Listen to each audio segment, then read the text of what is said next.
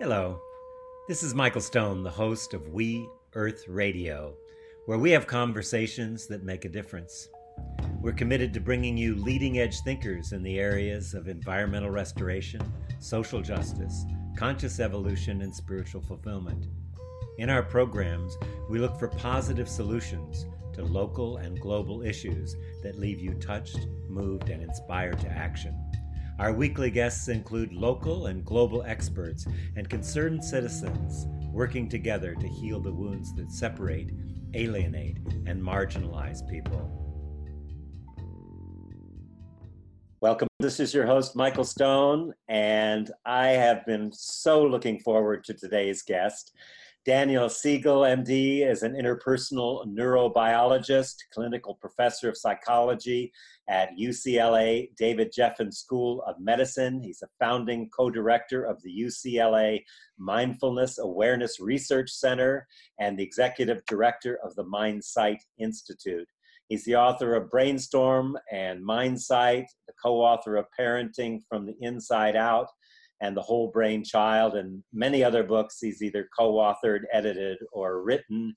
And he's the proud father of three children in their 20s. Welcome. Thank you, Michael. Thanks for inviting me. I appreciate being here. It's really great to have you. I've been looking forward to it and I love your work. And maybe we can start out and talk about what's an interpersonal neurobiologist for those who uh, haven't heard that term before. Absolutely. Well, the term interpersonal neurobiology is a term I made up just to refer to this field that my colleagues and I work in, where we combine all the fields of science together into one framework.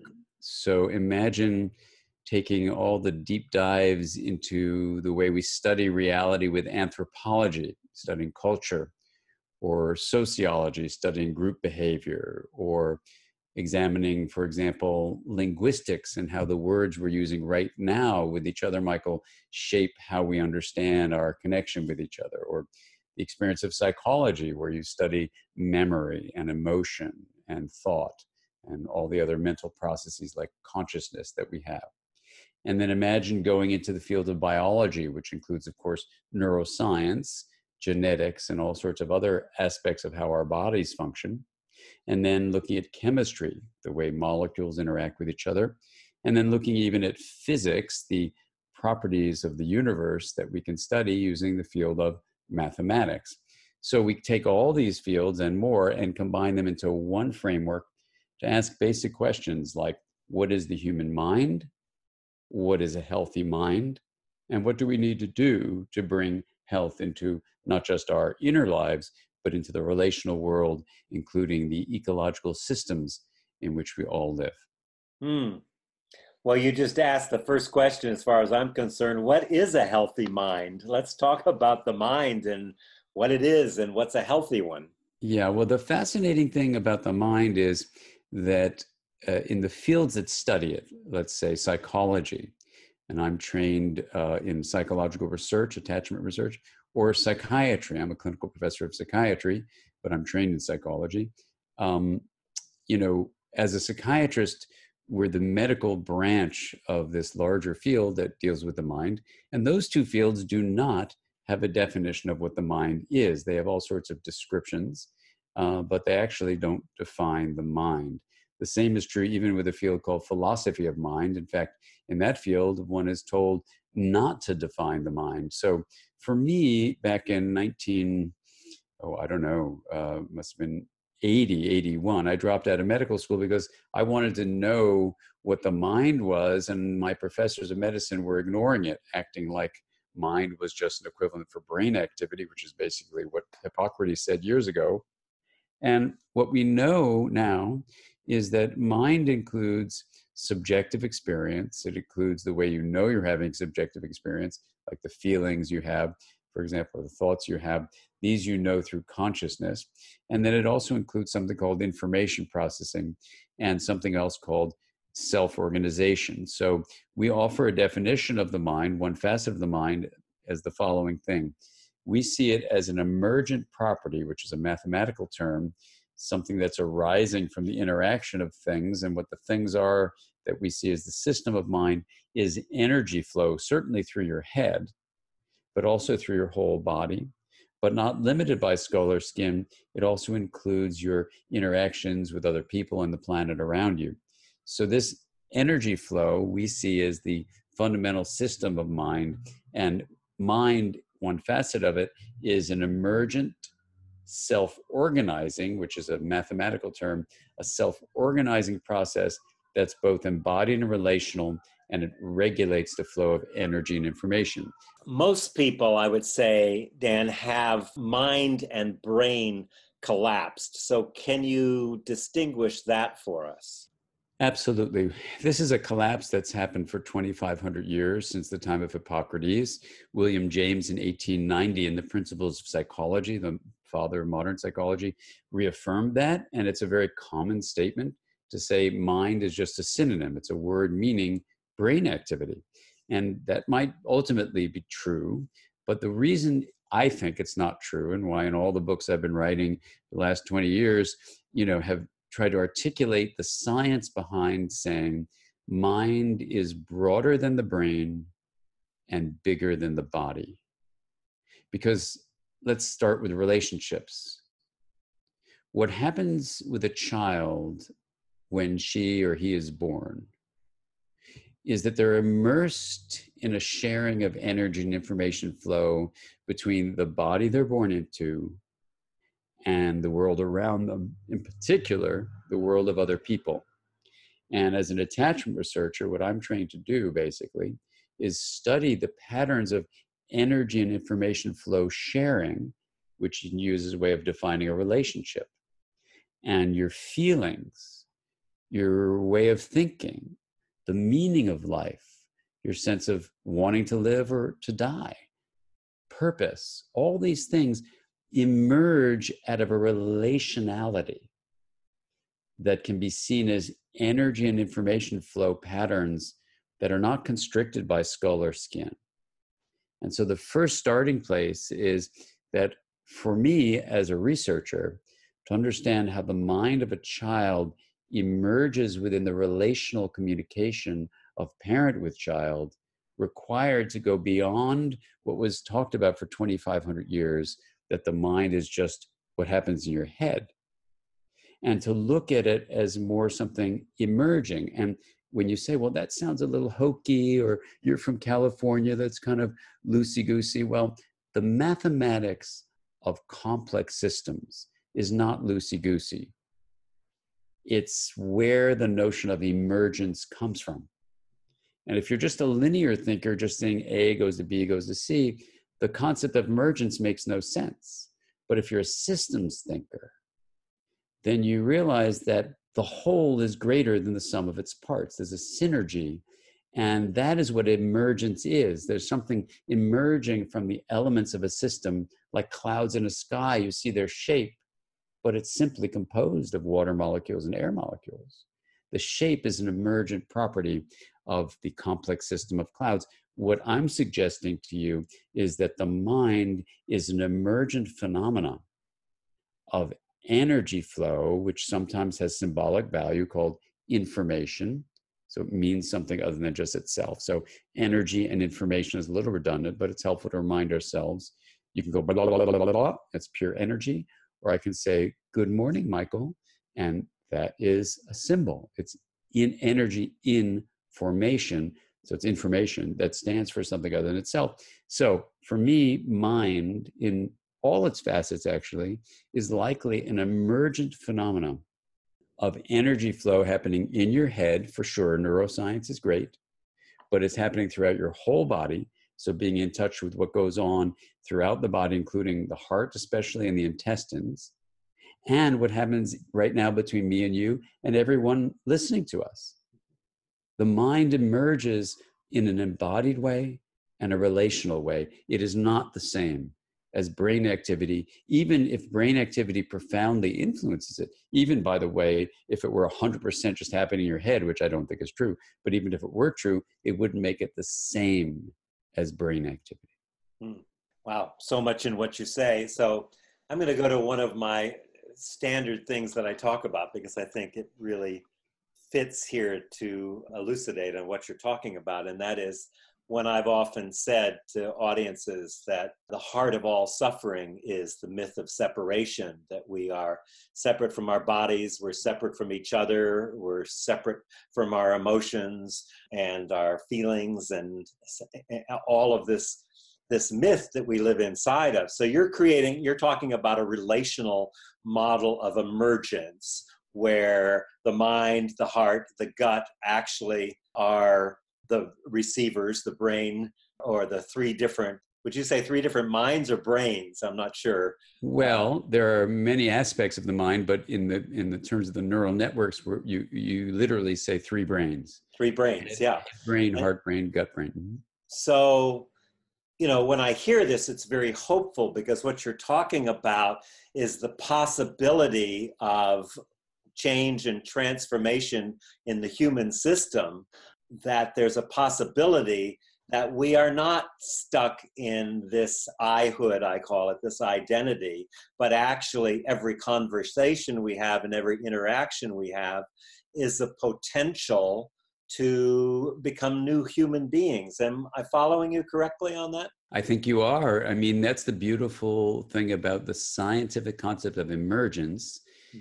is that if you can find what are called the constraints or the uh, conditions both relationally like a person being disempowered because of the color of their skin or dehumanized because of the gender that they have or the non-gender identity they have or even historical things like the ones you are, are open about about trauma.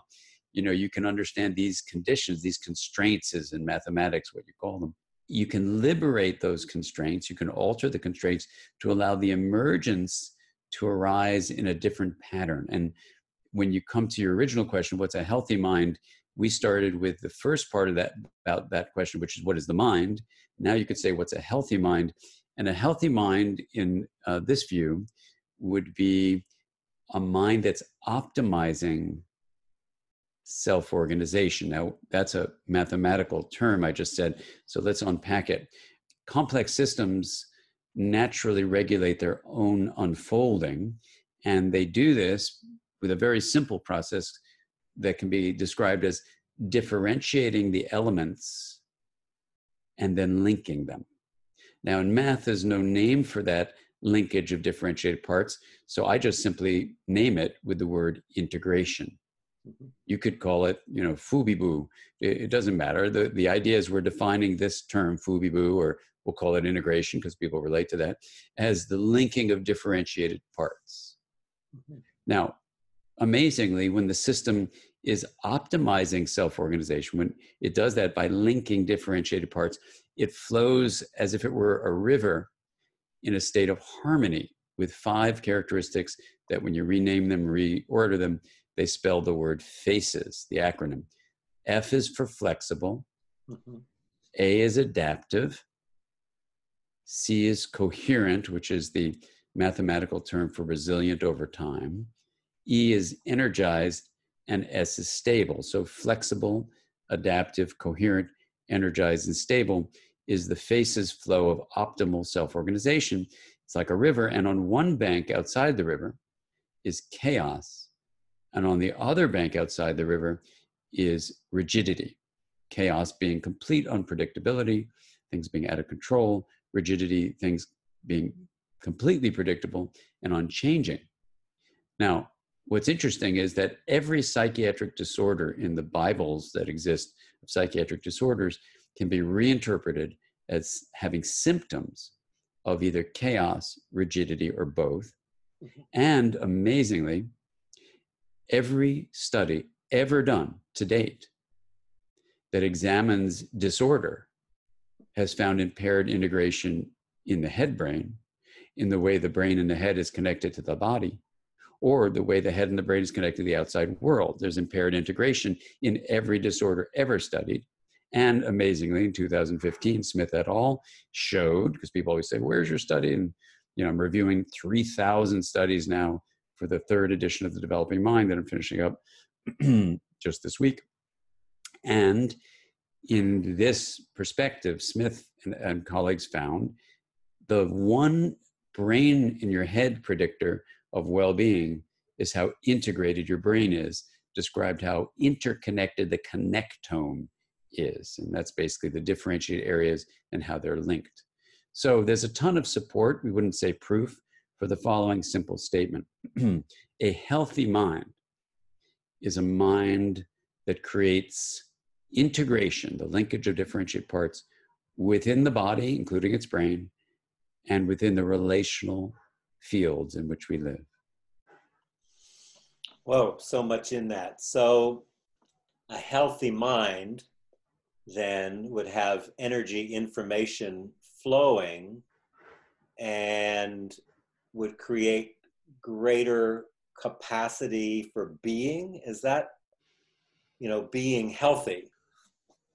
I'm just trying to wrap my head around what you're saying. I, I'm reminded of the whole developmental thing you have about the yes and the no aspects. Yes. Well, uh, I think the, the intuitive take on what you just said, it creates a greater capacity for dropping into a state which we could simply define as presence. Mm, mm-hmm. Right. and that's the yes state that you're next in talk bringing up. And I think that's right on the money that, you know, when you are in this flow of optimal linking of differentiated parts, the portal through which that integration arises can be simply called presence. And in the book Mind and the book Aware, especially the book Aware, I give the steps that you can cultivate yourself to drop into presence and allow integration to arise.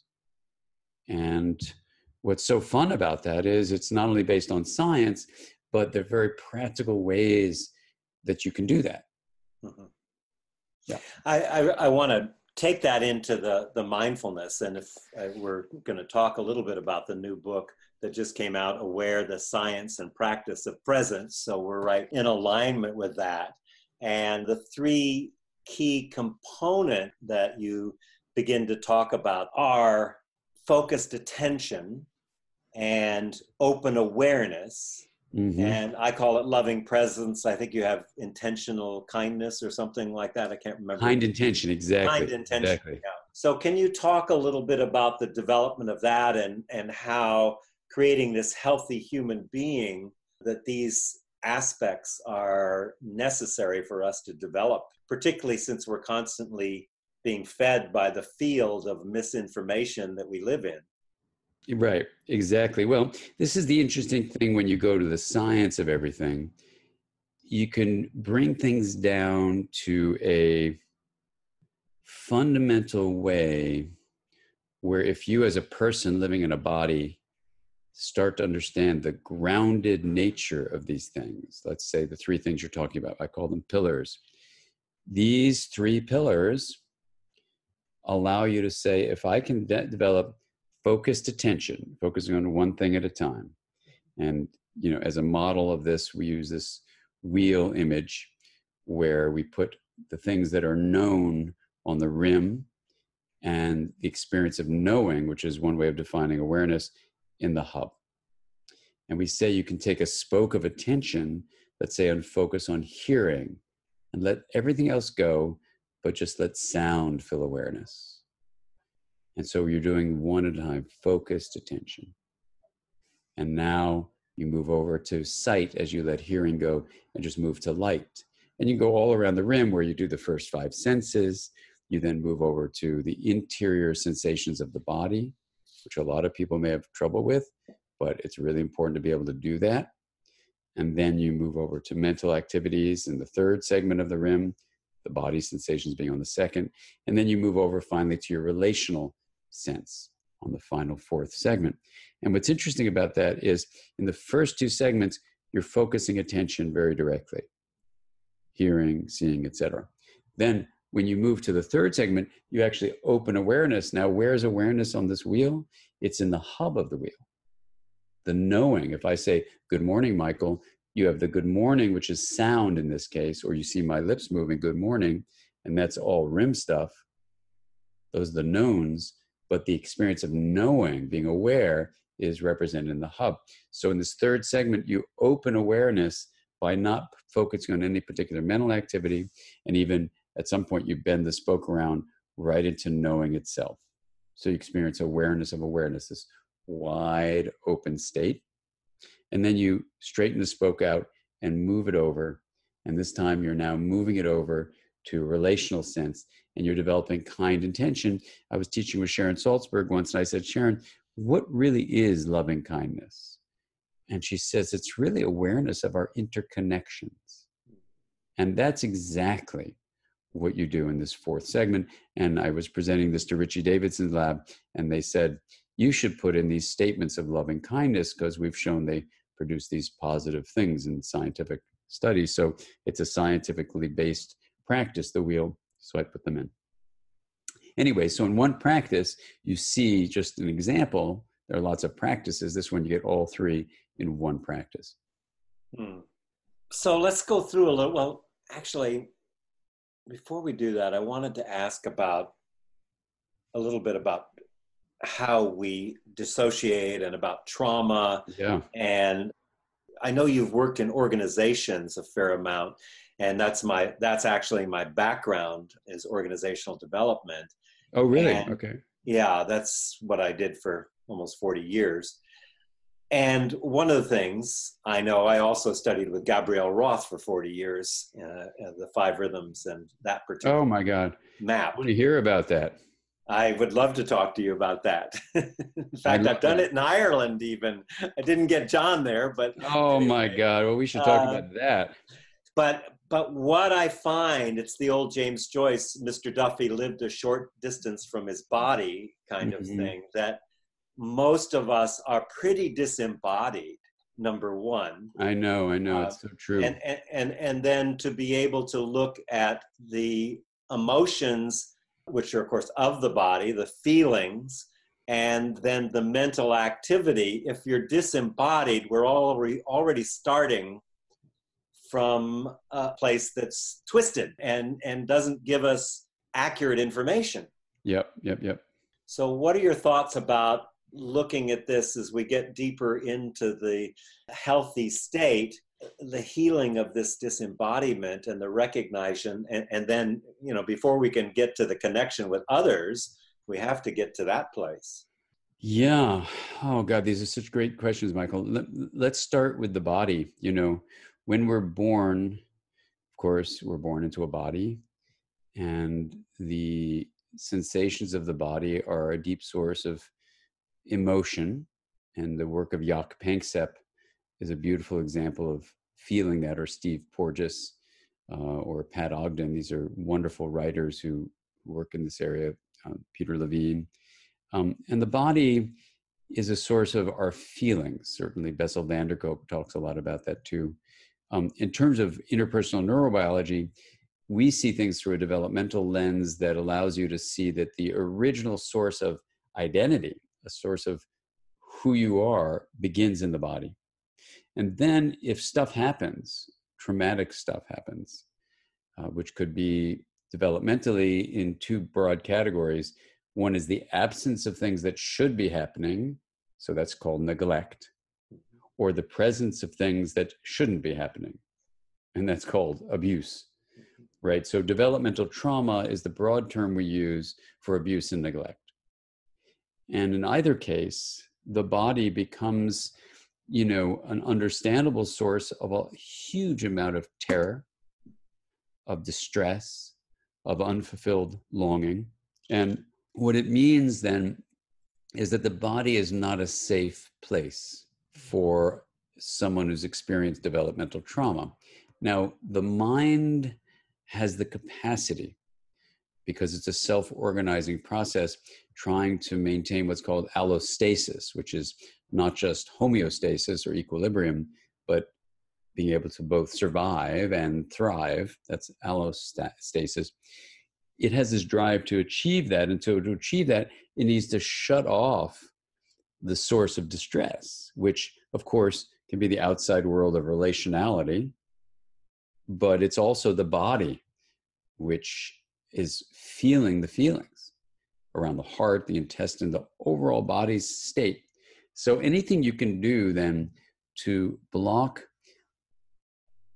energy and information flow from the body from entering the the apparatus of awareness will help you survive so there become these filters of consciousness that become constructed directly in response to experience, but also once you've directly started constructing them, you then have secondary ones to deal with your own primary initial reaction. Mm-hmm. You know, so for example, you can justify why not feeling the body is okay and you become very intellectual or there's all sorts of ways you can look even in the head brain to understand a head brain. And they're self reinforcing, right? Exactly. Yeah. That's called recursive in developmental terms. It self reinforces, exactly like you're saying, its own constructive limitations. And rationalization would be one, one example of that. Now, once you see these constructed layers, and I don't know if we'll get to it, but in the where there's a whole model of how you would envision this, but these con- filters of consciousness restrict what you can be aware of. And now you may not be aware of the body because that was adaptive to not be aware of the body. So the work to be aware of feelings which come from the body is the work of opening awareness to have what, you know, I'm an acronym nut, so I use the acronym COAL curiosity, openness, acceptance, and love toward your own emotional state. And the challenge of that is that you are not in control of your emotions. You weren't in control of the traumas that happened. You weren't in control of the neglect or abuse. You were not in control of the emotions that came in response to the trauma. They have you feel completely helpless. Sometimes they're filled with shame. Shame is very different from guilt. Guilt is a feeling I've done something wrong. I'm going to change my behavior. Shame is a feeling I am defective and there's nothing I can do. So shame comes along with helplessness. It is so painful, you drop it beneath the radar of consciousness. And that's a lot of why people don't feel their body. You've been listening to an interview with neurobiologist Dan Siegel on We Earth Radio. Let's take a little break and hear some music now.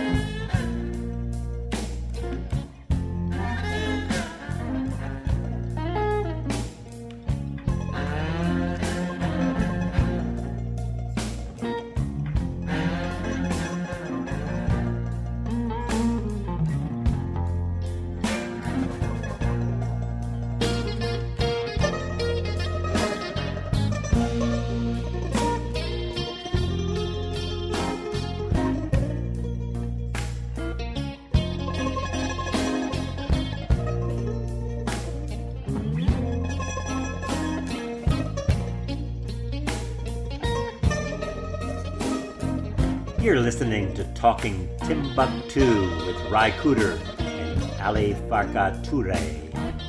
Let's get back now with our interview with Dan Siegel, neurobiologist. One of the fields that I've spent a lot of years studying is shamanism. And shamanism, they have a thing called soul loss, I'm sure you're familiar with, which is I would say, very close to dissociation or its loss of essence and that original essence that's there. And one of the things that's really curious to me is how we become this identity and then that identity again is self-reinforcing we think we are our identity and we continually find ways to reinforce it how do we free ourselves from our identity when we think that's who we are? And how can mindfulness help us in that process? Is that clear? Yeah, totally clear. Very, very uh, ele- elegant and eloquent. It's a really, really interesting question.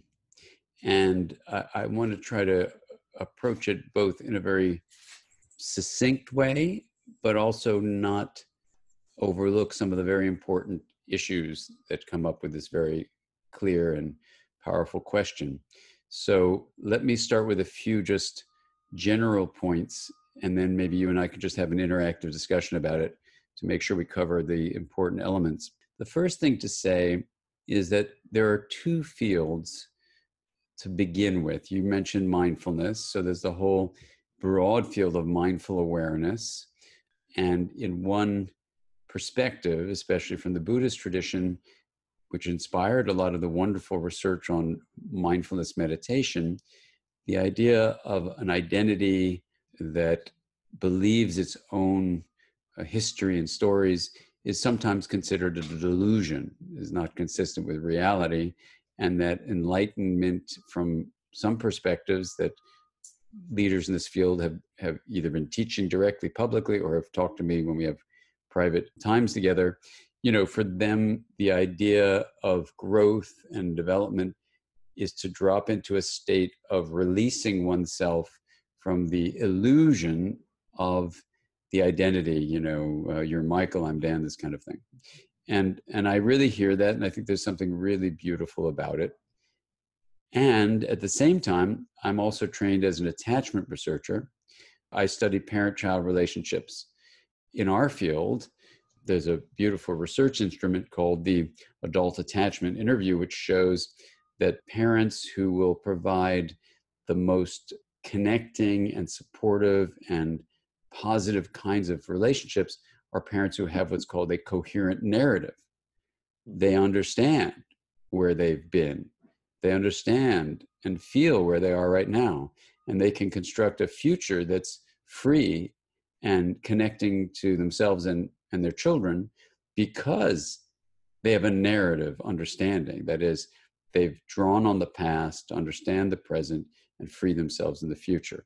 Now, that is a coherent narrative. So, when I, as an attachment researcher, first accidentally got into the mindfulness field, I was puzzled by the pushback from my emerging colleagues in the field of mindful awareness who are saying that narrative is useless or even worse, it's destructive, when in fact my field, attachment research, showed just the opposite.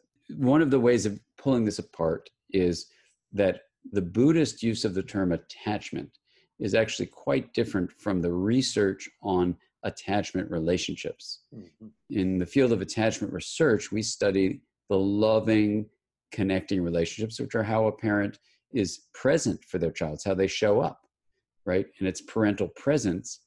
Whereas the attachment term in Buddhist vocabulary is really more about clinging, you know, like being overly attached to an idea or a concept, including the concept of self. So, to pull those words apart and not overlap them, I think that the Buddhist notion of clinging to an identity as a fixed noun like thing. You are Michael that has these traits, and I'm Dan that has these traits, and this was my history. So if I've been traumatized, that's all that I am. That would be clinging to a noun like view of myself, and I wouldn't I wouldn't really be present. I'd be lost in my own noun like prison. Of, You'd either be in the remembered past or the imagined future, but you certainly wouldn't be present inside of that. Exactly, exactly. So now I'm in a prison. I'm not present. So, in the field of mindfulness meditation, I think there's a beautiful way of basically, this is now my interpretation. Other people may not agree because I'm kind of an outsider of that field. But in my view, the wheel of awareness, which was developed purely from scientific reasoning, has this way of differentiating the knowing from the knowns. It differentiates the hub from the rim. And in doing that, it frees up this experience of pure awareness. And I think that is where presence comes from. And, you know, the wheel was developed just independently of the whole field of mindfulness and stuff. But I think they're consilient. That is, they have some interesting overlaps. People may not agree or they may agree, I don't know. But from my my my view, my perspective is that what mindful awareness practices do in various different approaches is help you distinguish that. And what's so fun about the wheel as a practice is you get immediate dipping into the hub, and that's where presence comes from. So you can distinguish it from various things that are popping up on the rim. Now, in attachment research, you look for what's called the coherence of a narrative, not its cohesion, which would be a more imprisoning narrative. I'm Michael, these are my features, I'm Dan, these are the features. But a coherent narrative says, hey, I'm born in a body, this body has a history.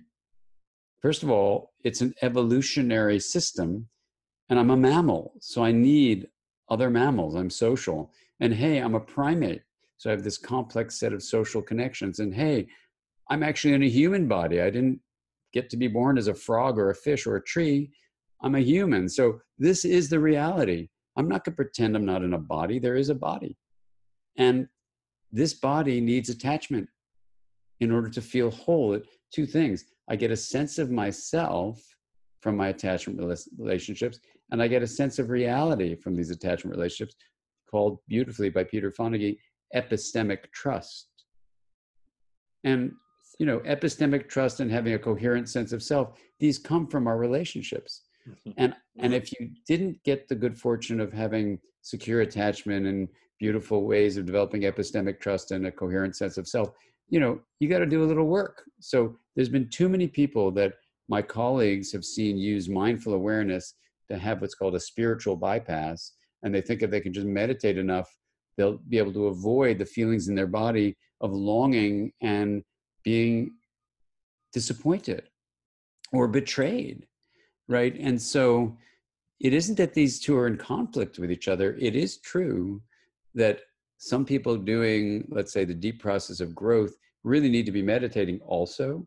But a lot of times, people who've been drawn to the meditation world really need to be doing therapy, mm. and it's not a replacement. Hmm. Um, so that's that's a lot.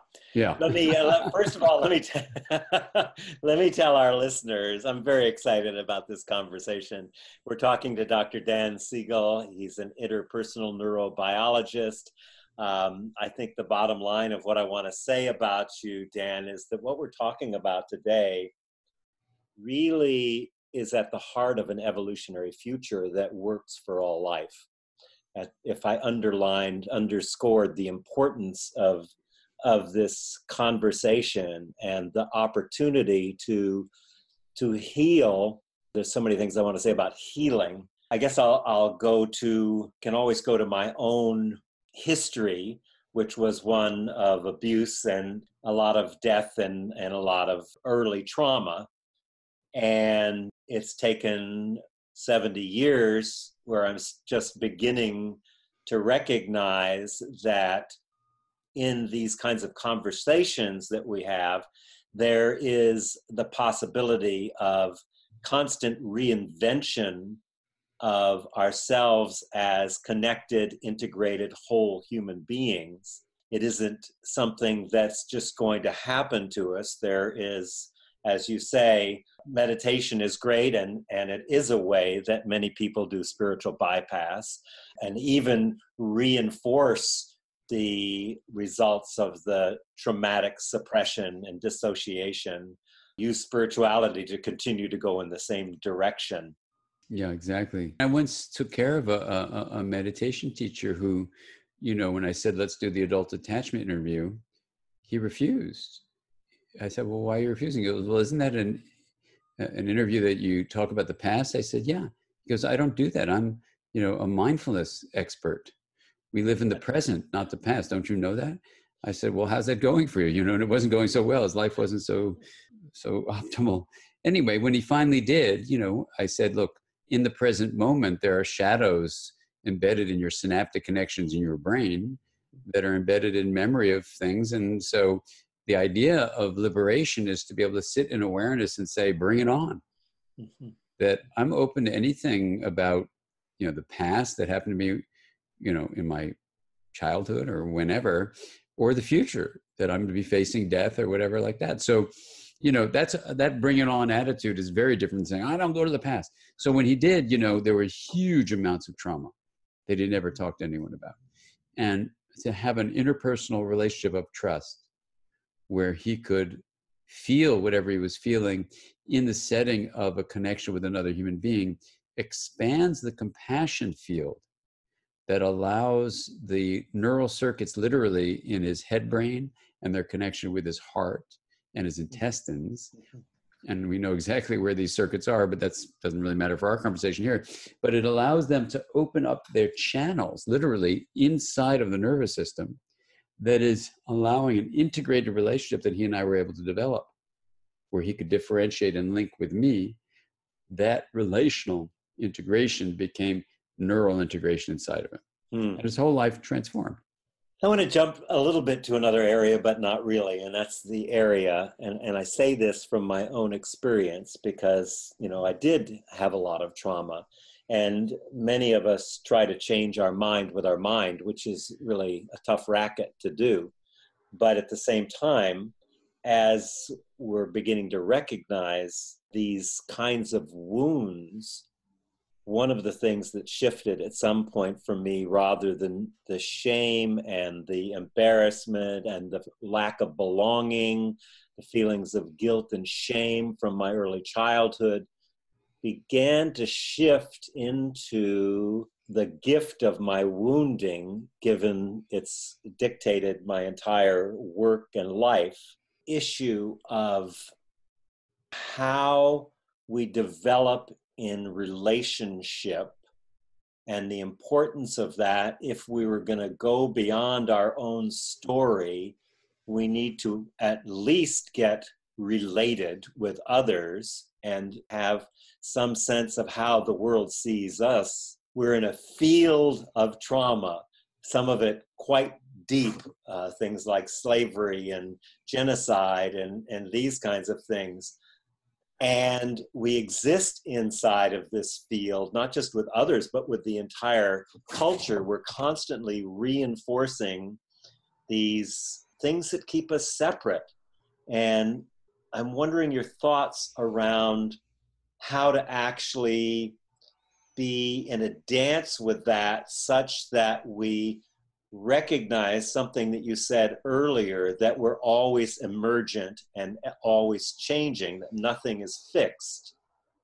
I don't know if I was clear on that. I kind of went yeah, off. Yeah, no, no, I think it's very clear. You know, it reminds me of a paraphrase of a Krishnamurti quote that people have told me about. But the paraphrase I saw was written on a wall in Romania, and it said, The ability to adapt to a sick society is not a sign of mental health. Hmm. and wow. so when we talk about cultural trauma, we have to be really, really open to discussing this.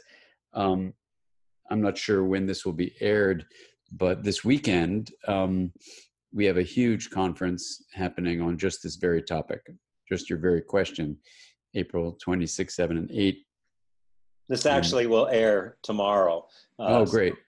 So, uh, so if you can come uh, uh in, Marina Del Rey in California, Southern California, what I did was invite people to address this exact question you're asking, Michael, about our culture and cultural trauma, and we're doing it through and just by illustrating who's going to be at this conference, you can get a feeling for what interpersonal neurobiology tries to do in constructing bridges across disciplines.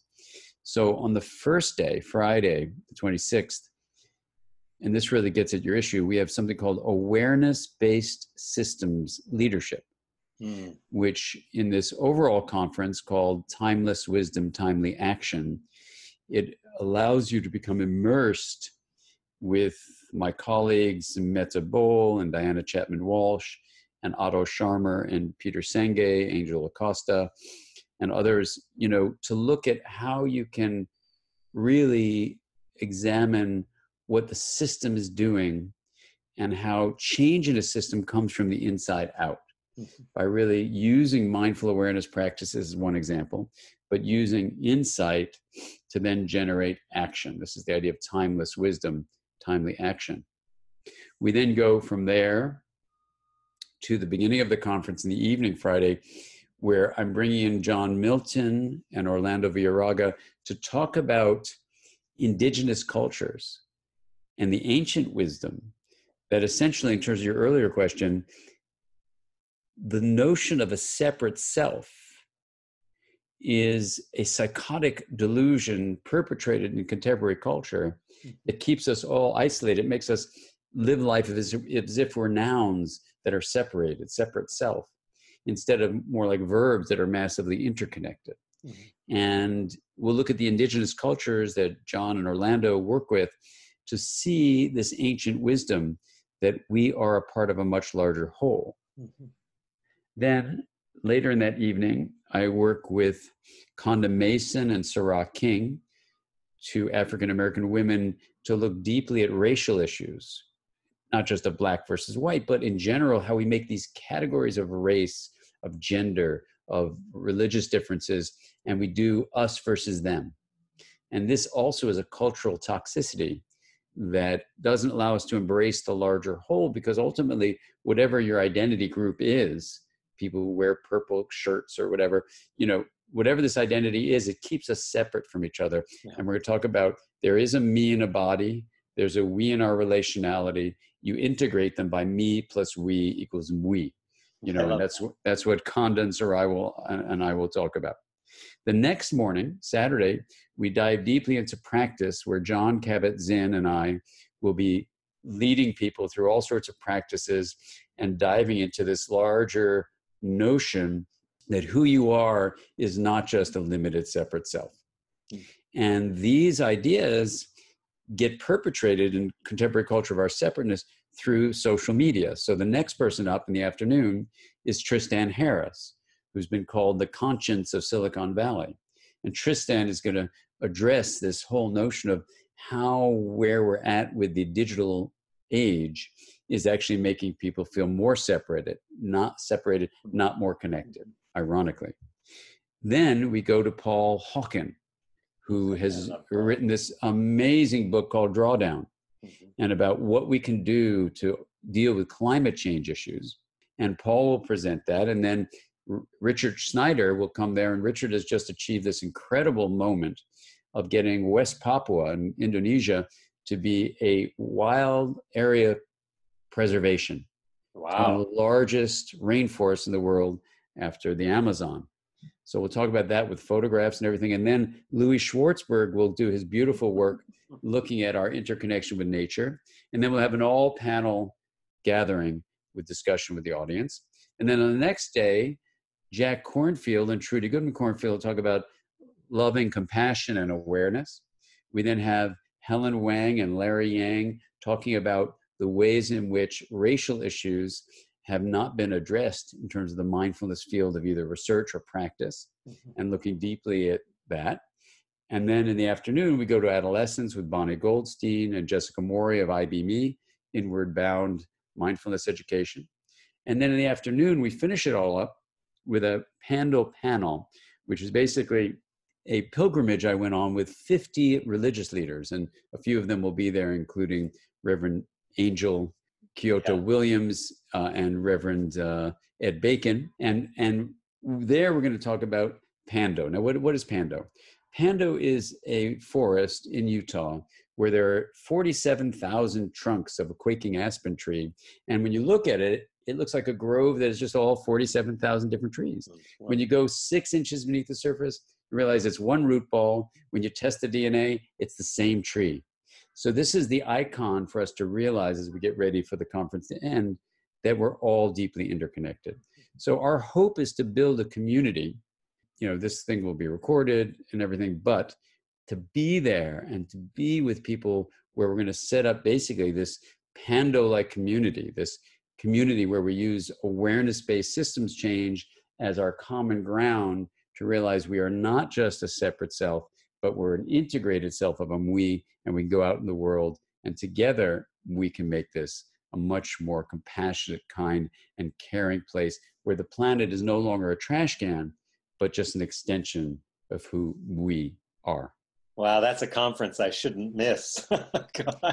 yeah, I'd have to do a bit of rearranging to to get there. But uh, t- tell us again for people who want to uh, who hear this can just yeah. If if you go to my website, dr for Doctor Dan D A N S I E G E L, drdansiegel.com, mm-hmm. and then go to events and just click on events. You'll get right to the registration place.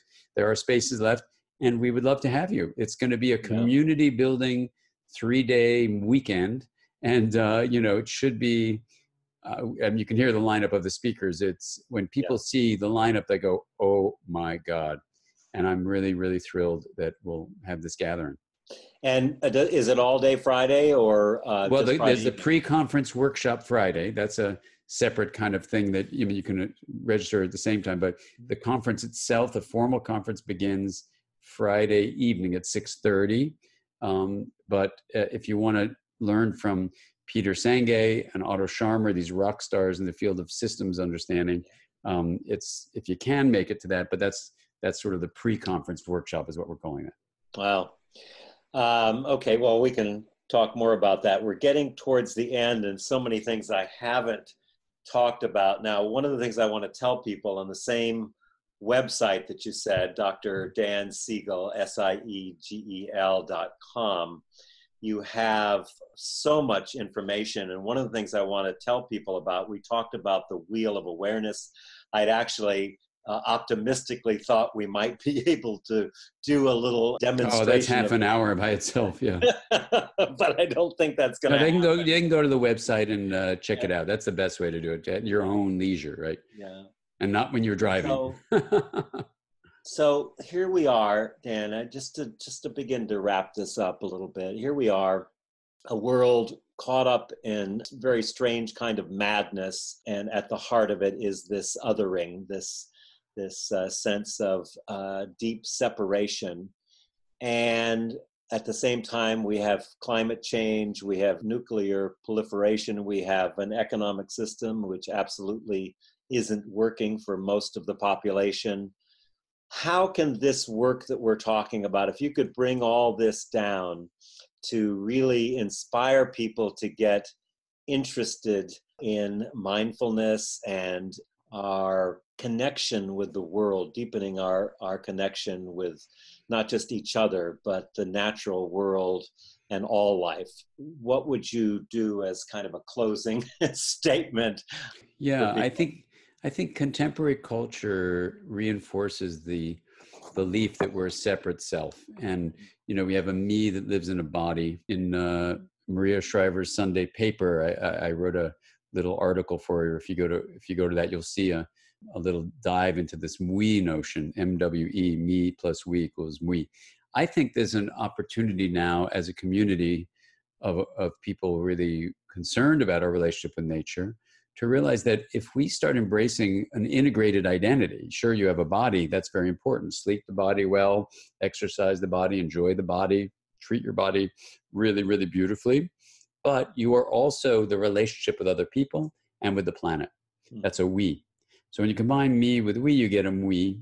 And in doing this, there's an opportunity to really, really explore who we are and in a very positive way. So I think we're in a great moment. It's a we movement, and I think there's a great chance it's a win-win-win situation.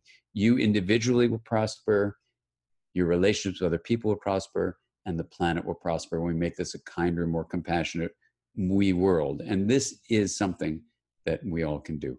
Mm. And come join us at the conference or go to the website and you'll see lots of opportunities to learn more about this. Yeah. And thank you very much. It's been really a pleasure. Yeah, and it's it's just a joy to be with you. I hope this is the beginning of a relationship and beautiful. Find more opportunities uh, to connect, perhaps this weekend. Many Excellent. blessings. Blessings to you, Michael. Thank you so much. Thank you.